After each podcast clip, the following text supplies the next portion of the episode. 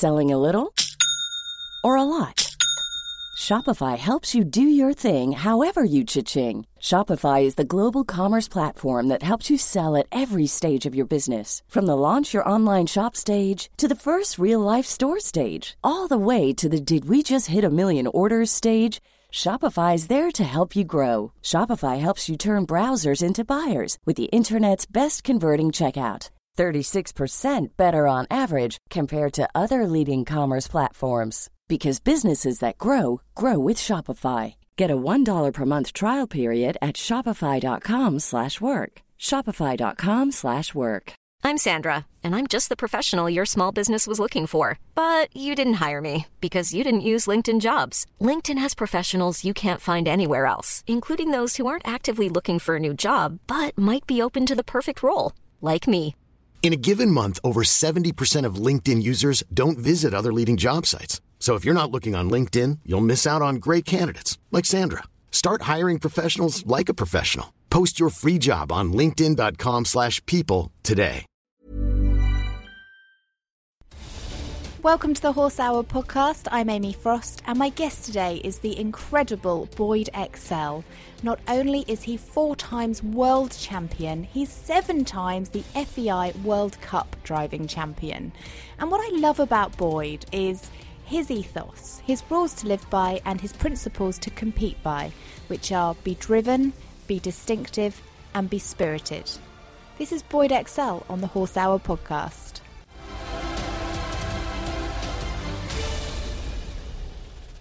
Welcome to the Horse Hour podcast. Today we have the champion of champions. It's Boyd Exell. How are you, Boyd?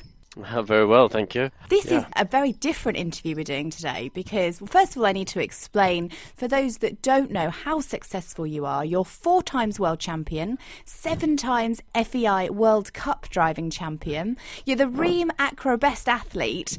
Really, I mean, you're just absolutely the, the king of driving, Boyd. And when we see you at places like the Royal Windsor Horse Show, the crowd are always so behind you. What's it like to, to have that support? Well, I think that's like for two reasons. I, um, you know, living in England for 25 years and working with everybody there, I think you build a bit of an empathy with everybody. You know, and I've learned from people like uh, George Bowman and uh, some great horse people in the country. So I've I've had that benefit of being there. So so first of all, you know, it's uh, I'm just sort of feel like I'm driving on home ground, and then secondly, um, they're all friends and colleagues in the driving sport and the general public that are behind me. So that's a nice thing. But and thirdly, I don't see myself as king of the sport. You know, I, I see other people more like George Bowman as king of the sport, and I'm just a person. I'm following up in the next generation.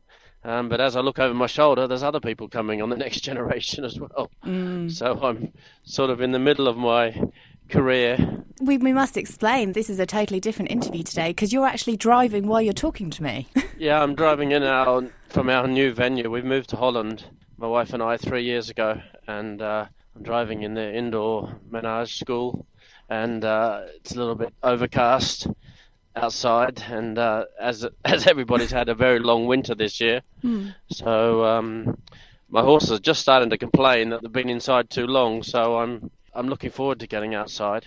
oh, really? Do they? What, what? Why is it different for them? What do they get bored of, the, of going around? Well, you've just done you've done two months. I mean, two months sort of in an indoor school, and they're being trained and schooled, and uh, it's quite nice just to let off the steam and go for a drive in the forest or work in a bigger area. So, um, you know, I'm nearly at that point now. I can feel them all saying, uh, you know, my, when I'm away, my wife takes them for a drive or a hack, or my grooms take them out. So they're not in here all the time, obviously. But when I'm schooling them, um, we we spend a lot of time just just doing flat work and basic dressage training. oh, really? So you use dressage? Do you do you ride them? Yeah, not all of them, but the ones that would benefit from it or need it, or so yes, we do. Probably 30 40% are ridden. So they're either worked independently or ridden or long reined or lunged, you know. So before I leave to go away, I generally spend two or three days at home training and then two or three days away teaching. And when I'm away, I leave sort of instructions on which horse needs what, as opposed, you know, depending what I think. If he's a bit stiff, I think he'll need some lunging. If I think he needs some canter work, he would have some riding.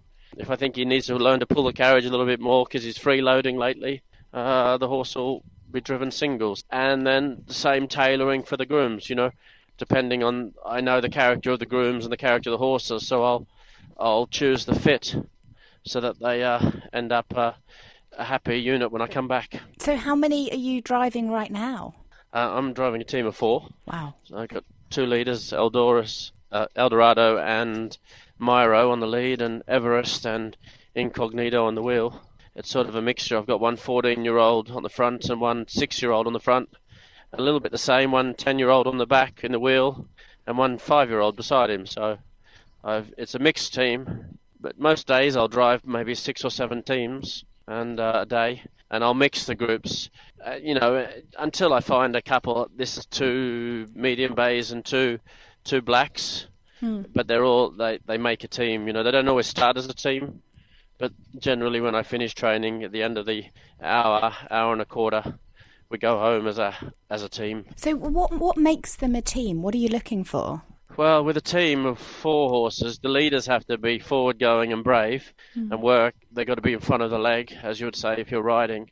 Um, they've got to be self propelled, go in self carriage. Um, and the back two horses, actually, they're the they're your bankers. They're the ones that you rely on to pull the carriage and keep you safe.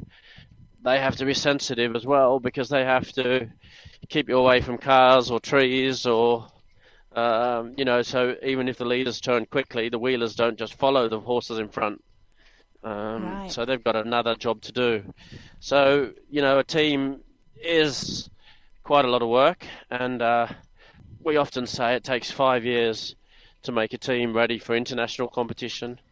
You know, four years to make them ready for national, where you can rely on them for good results, So, consistent results. yeah. So, what are you doing with the? What have you been doing with them today? What are you doing with them now? walk. They're now ready for a walk break. They've just done sort of. Well, I'm sort of in my last three quarters of an hour, Hmm. um, the end of it, and they've finally all become soft and stepping through. I'm looking for the leaders to put their hind legs in the right place, and um, they'll have a little walk break now for one, you know, 30 seconds to a minute, and then I'll leave it, and then I'll start adding transitions into the work.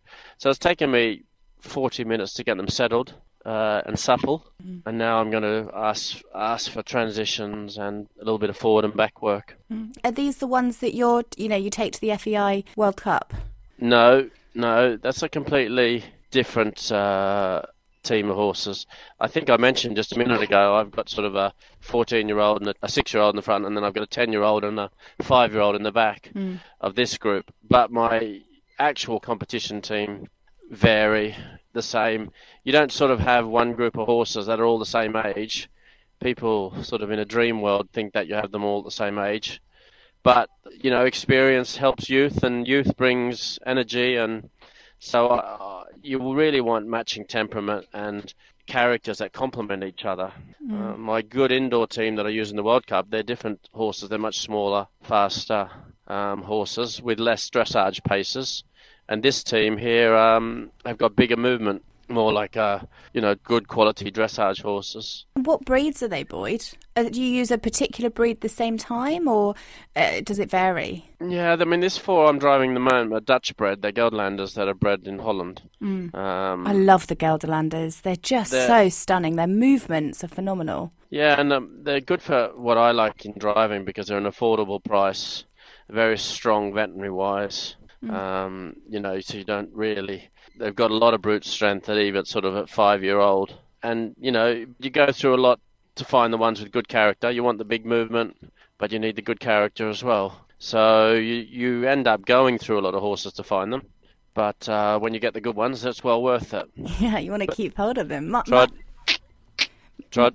My, uh, my horse is a Frisian Cross Gelderlander, and I, Oh, right. he's just the most phenomenal. He's got the temperament. Uh, he could probably drive if he wasn't broken, bless him. But he's just got the temperament of, of being bold and brave, and he has the finesse of the Gelderlander's fine legs. Um, which Uh-huh. I think complement. I, I don't know. You'll probably say no way. You can never use him as a driving horse, but Has it, so has he got has he got the um, cleverness of a Frisian?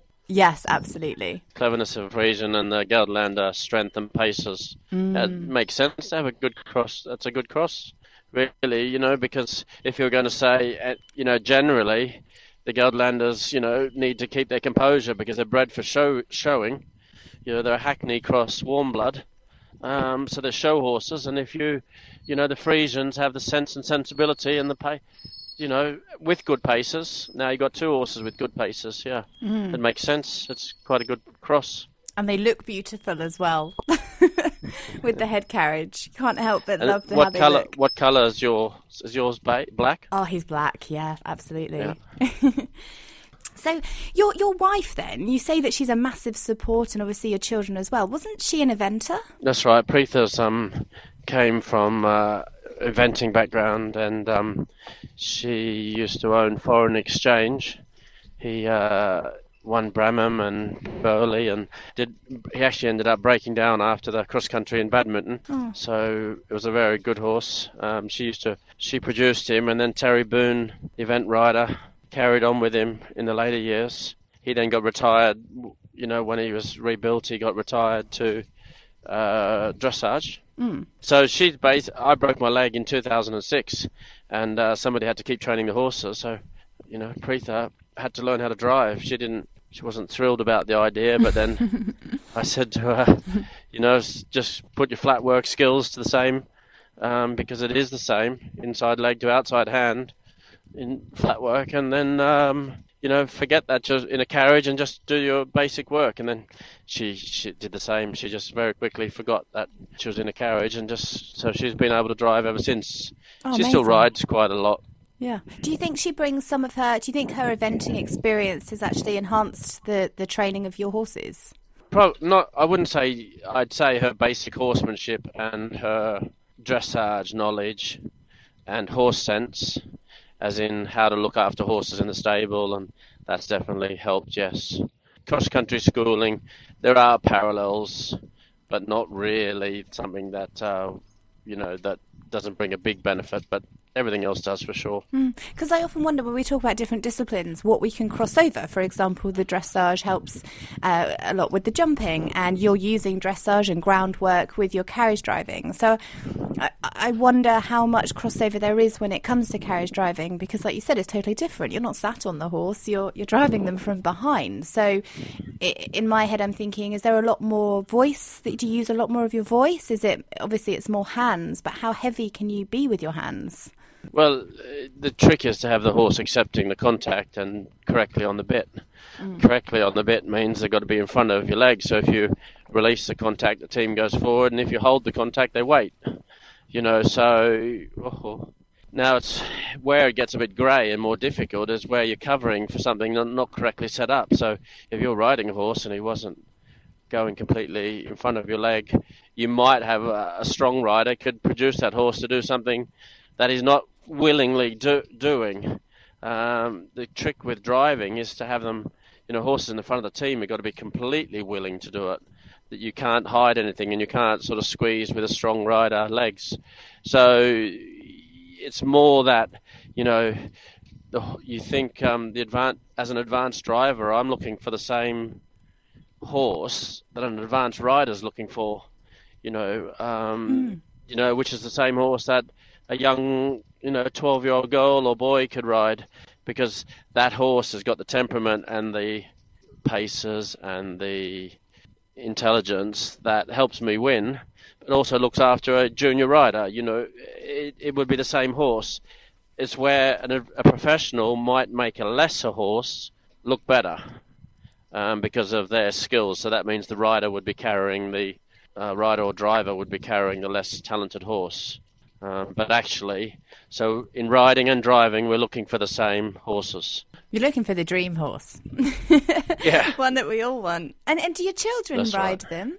Yes, I mean a little bit. Our children, uh, my daughter's quite keen on riding at the moment. Um, Oh, keep She, her uh, into that as long as you can, because she'll get to 15, Boyd, and that'll be it. You have to well, keep her in it. she's she has an older brother who loves motorbikes and tractors and football and anything like that, and you know he's not thrilled about the horses. But the trouble is, they see horses here a bit like a tennis court or a swimming pool.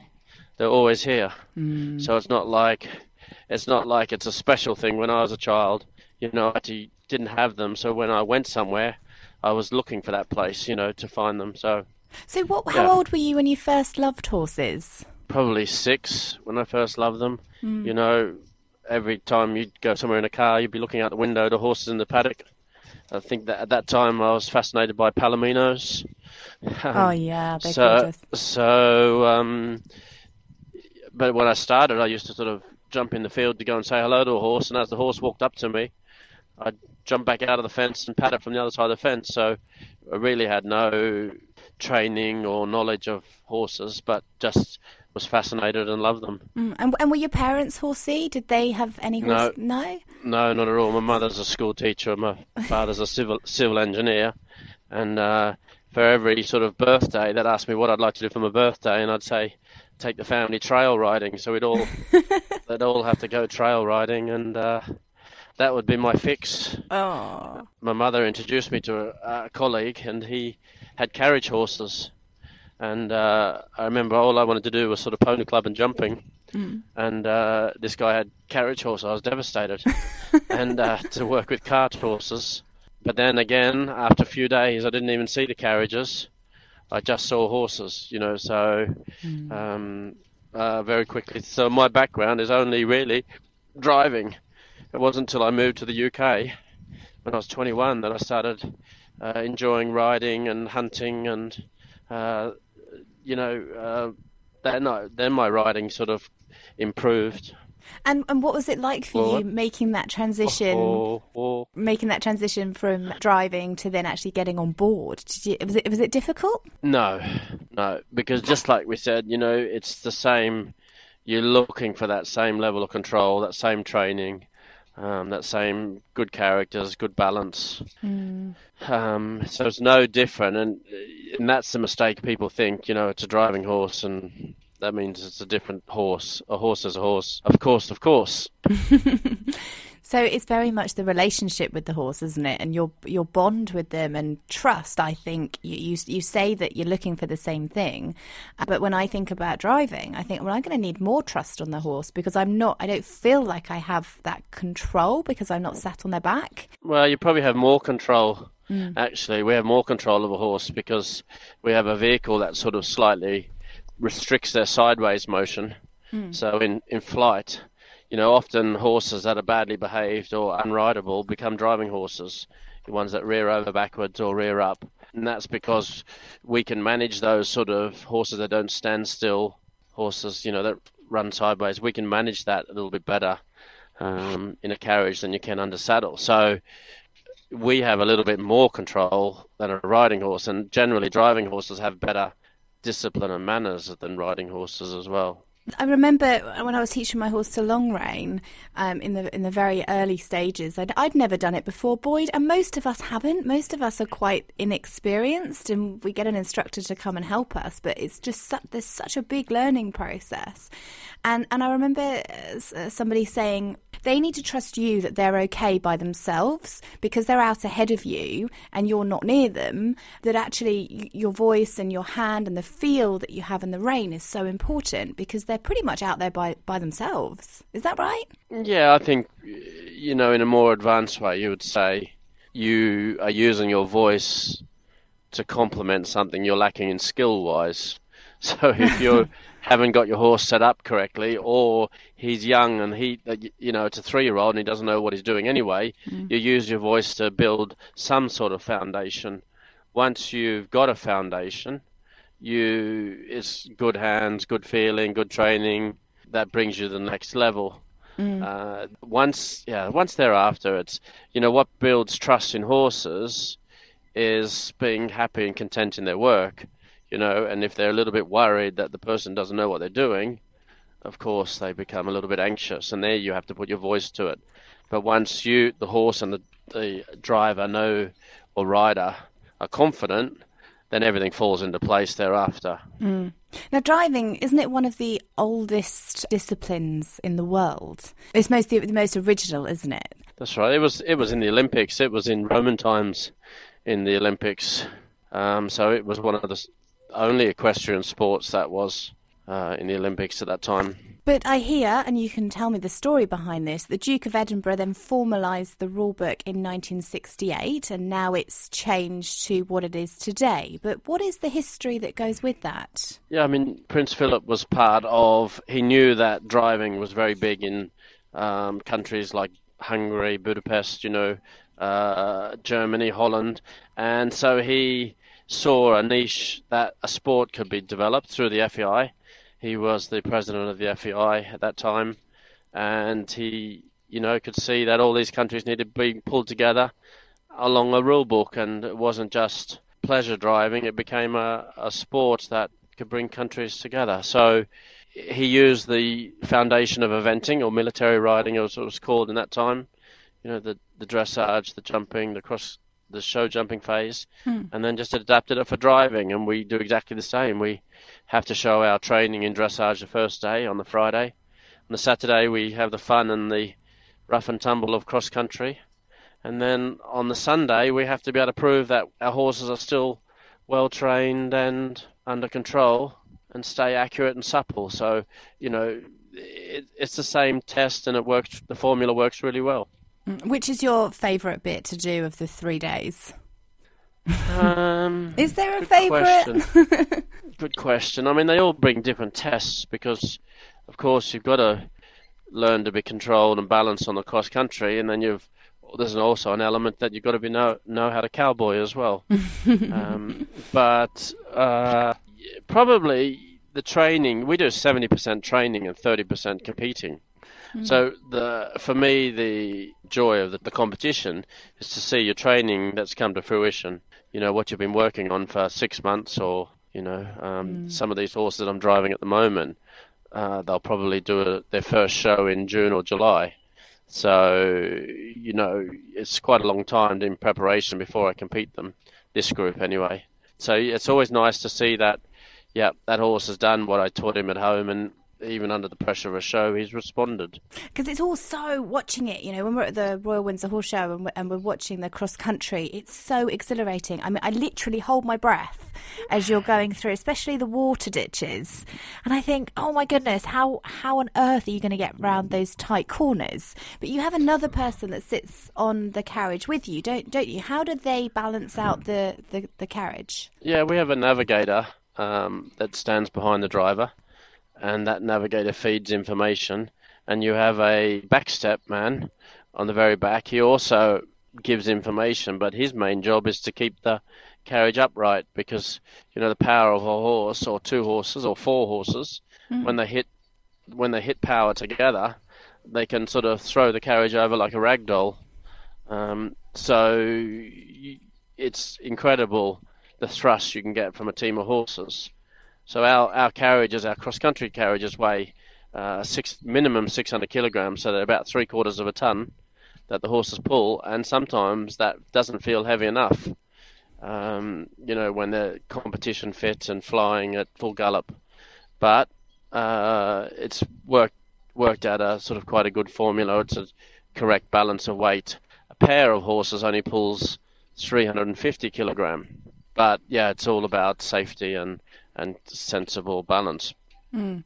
And years of experience and working out what weights work, I should imagine. If they're that's right. I mean, it started. I mean, in the days when Prince Philip wrote the rule book, the they used to drive in iron-tired carriages, you know, traditional wooden carriages, and now they're using modern carriages with disc brakes and steering systems and rear wheel steering and you know independent uh, turntable brakes and airbags and goes on. You know, the the wow. modernisation of carriages are unbelievable. It sounds like some of the car manufacturers are getting involved in this. Could you, do you, yeah, do you get Land Rover carriages? Yeah, of course. Really? That's where all that's where all our main ideas are coming from. You know, uh, torsion bars to make the inside wheels take weight, not just the outside wheels gripping, and stabilizers, and mm. yeah, yeah, the, you can't believe a traditional carriage. So on the top, they look traditional, and underneath they're like, you know, streamlined machines. Wow, super sports cars, hey. But that's yep. better because at least it makes you safer. Because uh, have have there have you ever had any close calls? Oh, of course. While we're all learning, you know, yeah. like a riding horse, you would accidentally fall off or tip over or something. The important thing is to hold the reins that the horses uh, don't run away with a free moving machine Mm. or carriage. And um, but um, generally, even when you do a turnover, very rarely actual damage happens to the horse.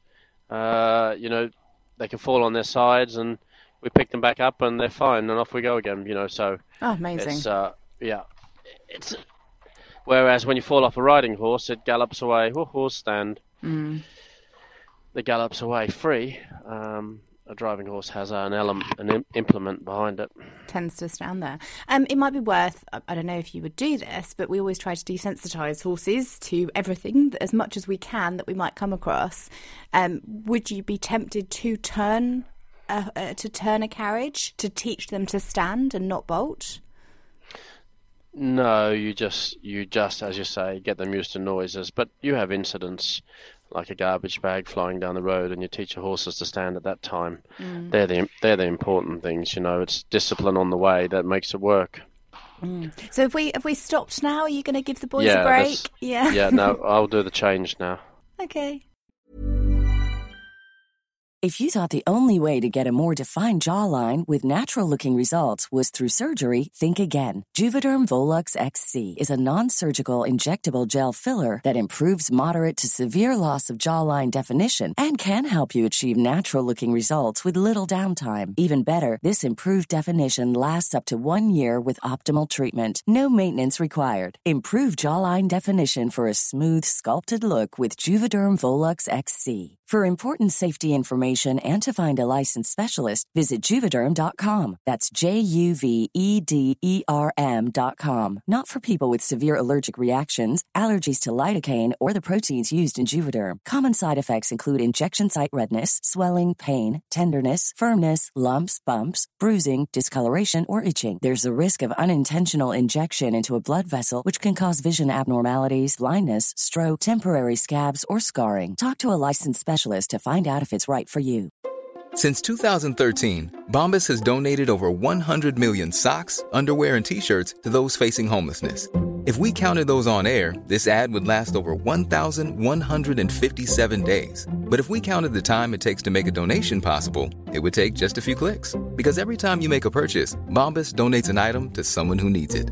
Go to bombas.com slash ACAST and use code ACAST for 20% off your first purchase. That's bombas.com slash ACAST, code ACAST. Even when we're on a budget, we still deserve nice things. Quince is a place to scoop up stunning high-end goods for 50 to 80% less than similar brands. They have buttery soft cashmere sweaters starting at $50, luxurious Italian leather bags, and so much more. Plus, Quince only works with factories that use safe, ethical, and responsible manufacturing. Get the high-end goods you'll love without the high price tag with Quince. Go to quince.com slash style for free shipping and 365-day returns. Okay, so I'm You're back I'm on. back at uh, yeah. Okay. So we've moved on to our next team. Who do you have on this team? Uh, I am driving just a pair this time. I tend to like drive it. My grooms will have a pair ready, and we sort of go team pair, team pair throughout the day. I'm driving a horse called Tomo, and he is an experienced horse. He's actually a Cleveland Bay thoroughbred, Oh wow. and another horse called Jim, who is a Dutch Dutch harness horse, Gelderlander type. So they and these horses are owned by a customer that have sent them over to have them trained for him. Oh wow. And is he going to compete with them? Yeah, he's a South African gentleman, and he will be, like you say, um, coming over. He's a South African oncologist doctor, so he comes um, for a week, competes, and then goes back to South Africa. Oh wow. he leaves- So he leaves leaves them them with you. Yeah. Mm-hmm. So so part of the so I'm guessing you're going to train them for about 45 minutes an hour. So Mm-hmm. what are you what are you planning on doing with them? Um, at the moment, I'm just walking. Like I do a five or ten minute, you know, free walk before I put too much pressure on them and ask anything. And then um, again, suppling exercise to begin with. One of them, Jim, is a new horse in the pair, so he's only getting used to it. So I've got to get him to accept and work with his partner. he's quite a strong character, so it takes a little while. Is he? It's nice to get them relaxed, isn't it? I'm interested though with the dressage side of things. With dressage training, it's always about bending and flexing and keeping them supple and moving lots. But do you have the same with your driving, or do you need them to stay in stay straight in one line? Is there less bending? No, it's the same. You're looking for principles of their leg, so you're looking for the inside hind to go direction right front. So it's not really we're looking for anything different. Um, the problem what we have is we have a carriage that interferes with what those basic mechanics. So you have to sort of teach them to do what ridden dressage horses do, plus ignore the carriage and still do it anyway. Yeah. You know, so they some of them complain, like this one at the moment. Jim's complaining that it's difficult for him to do because there's a pole down the middle of him, sort of knocking him sideways, and then I have to teach him how to handle handle it so he can learn to cope with it. Mm. And does that take time? Yeah, just time and repetition and and understanding, and then and then once they've worked it out, away we go. You know, Yeah. then you can just make good headway and good progress. But it's all it's patience, Yeah. time, patience, and money. Yeah, yeah, I as we say. You just got to have the three things and and understand horses. You know, because horses tell you what to do and complain about what to do. So it's always you know uh, reading the signals. You know, So I'm guessing then, to summarise, you need a good temperament horse that's athletic, that's strong, that's going to listen to you, that's brave, that's bold. Um, what do you feed them to get them like this? Because with athletic horses that have this strength and power, the, the competition feeds sometimes hot them up, and you can't have a hot-headed horse. no, that's true. I mean, I'm lucky. I've been working with Dodson Horrell for over 25, 30 years, and um, they're a brilliant feed company that has actually the balance. You know, they've got a feed called Build Up, which puts condition on, but also creates energy. Then they have something else like barley hoops that put on condition without heating. So it's just a matter of learning the product range and getting advice from their um, feed specialists. Um but you know, quality food does make a difference. Likewise with quality, you know, shoeing. If you if you do good, you know, a good farrier, good good training, good shoeing, and good horse feed, and things come together thereafter. Mm, absolutely, and they're good with their. nu- They've got great nutritionists who can offer advice as well on your particular horse. Because I can't imagine that all your horses are on the same feed. No, exactly. Um, you know, we've got 40 to 50 horses here in the stables. Wow. And um, they've all got different um, feeding regimes. All of them, they've all got a different pattern. But I come back from my training and I'll say to my grooms, okay, I want this one to have less of the ERS pellets and more of the barley hoops, or I'll say I want more of, more energy in this one, so he needs the competition mix, you know. So they're all different. Yeah.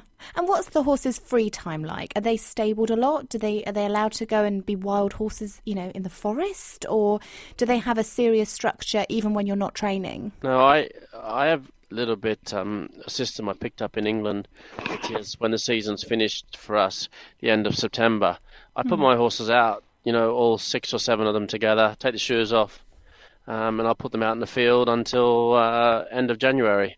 So they really have, you know, a good five six months holiday. Um, anything I need to keep training through the winter that you know is a bit behind in training or young horse that has to work through it, I also um, I carry on with those. It's good for them to have a break, isn't it? And, and just have a bit of headspace and be horses for a bit. Well, you have to be careful not taking risks through the season. So my horses tend to stay in the stables while I'm competing. But um, if I do a competition at Royal Windsor, when I come home, they'll have four days rest in the field each, but just in small paddocks where they can um, just go out side by side each other and they get you know four days time out and then back to work again. Boyd, I can't believe I haven't even said this. Uh, well, you know, when we first start, started talking, I need to give you massive congratulations because this year already you won the FEI World Cup indoor finals in Bordeaux. Yeah, that was that was uh, a very good. Uh, we didn't.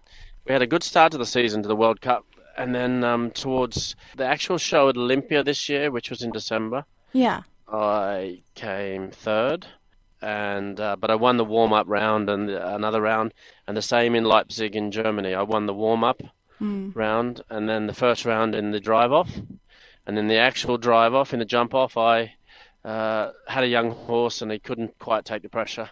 Oh. So when I went to the final in Bordeaux, I put the old experienced horse back in the front and And nailed had a it. good, good consistent result. So it was quite a nice win. You know, when you lose t- two times in a row and then suddenly you put it back together and Hmm. you know. So, but that's sport. Well, it is sport, and um, and I'm and I'm so thrilled for you because last year you also won at the Royal Windsor Horse Show, and we've got the Royal Windsor Horse Show coming up in May. It's the 9th to the thirteenth of May. So, who will you be taking with that one? Will you be taking the more experienced one that you took to Bordeaux, or are we hoping Yeah, that the youngster from Olympia can? No, I'm planning to take um, horses that I'm going to use at the WEG in Tryon at the end of the year. So Windsor's quite an important show. I sort of have three highlight shows this year: Windsor, and then Aachen in Germany, and then Beekbergen in Holland.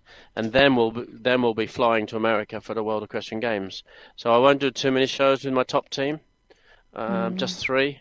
But Windsor is one of those. It's a Nations Cup show, so Germany and Holland and uh, Hungary and France and Sweden all send their top top drivers to that show now. It's become more and more popular over the last sort of five seven years, and it's becoming. Uh, it's at the very beginning of the calendar. We all tend to do one show prior to Royal Windsor, and then get ourselves in line that we can, you know, do a good show there. Well, we're supposed to have the hottest summer ever this year, aren't we? And like hottest summer in a hundred years. So I'm hoping by May all this horrible rain will go, and you guys can have a clear, sunny day for your cross country. yeah. Mind you, it also makes it spectacular when it's raining. The vehicles are broadsiding and sliding like being on an ice, ice skating rink. So either way, it'll be a good day. You've got to be so brave. You must just have be an adrenaline junkie. Is there, or is there a sense of calm when you're driving? Well, you're only as good as the horses that are in front of you. That's the thing. So if the horses are fast and calm and cool with it, mm-hmm. you know, they make us look good. You've got some wonderful supporters behind you and sponsors behind you. Who who helps you? What products do you use on the cross country course? I use a harness called Zilco, which is a, a plastic coated sort of horse friendly webbing harness, and that I use that a lot on the cross country. I use a Woof Wear boots on the horses. They're all uh, the carriage I use is a Dutch make Van den Heuvel, but all those things are important to young athletes and sportsmen. And uh, but it's only as good as if it makes the horses comfortable. So you know.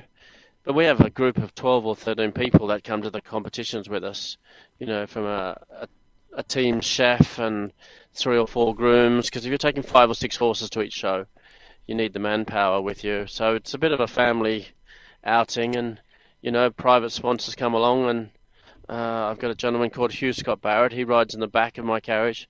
Uh, he's a London banker and uh, property developer, so he he's actually not from horse at all. You know, he's been involved in as an owner of racehorses.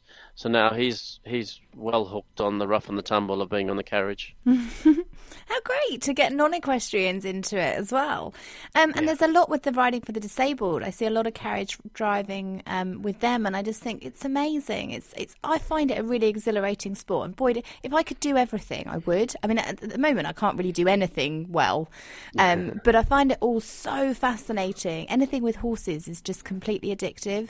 Um, so thank you, thank you very much for joining us today, sharing a bit of your world into carriage driving, and we can't wait to see you at the Royal Windsor Show in May. Look forward to it. Thank you very much.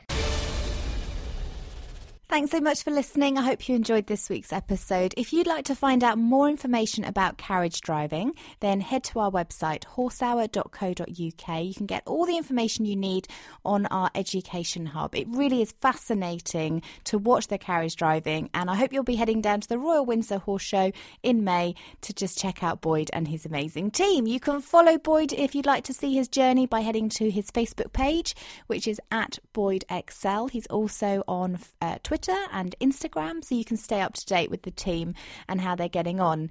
Hope you enjoyed Horse Hour on Twitter this evening between 8 o'clock and 9 o'clock every Monday evening. We get together with equestrians all over the world to talk about your stories. You share pictures and videos. Just include the hashtag, hashtag Horse Hour in your tweets so that we can share your stories. I hope you have a really good week with your horse and I'll speak to you soon. You've been listening to Horse Hour Join the community on Twitter, Mondays, 8 pm UK time, 3 pm Eastern by using the hashtag Horse Hour. Follow Amy at Amy Stevenson1 and subscribe to us on Acast, iTunes, Stitcher, and Player FM.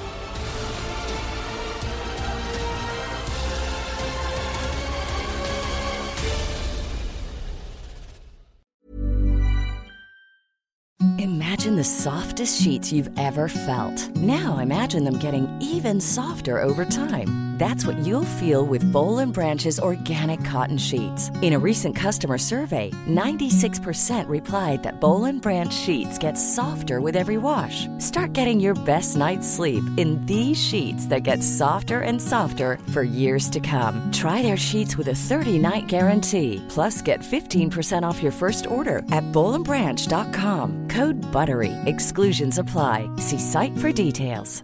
Mom deserves the best, and there's no better place to shop for Mother's Day than Whole Foods Market. They're your destination for unbeatable savings, from premium gifts to show-stopping flowers and irresistible desserts. Start by saving 33% with Prime on all body care and candles. Then get a 15-stem bunch of tulips for just $9.99 each with Prime. Round out Mom's menu with festive rosé, irresistible berry chantilly cake, and more special treats. Come celebrate Mother's Day at Whole Foods Market.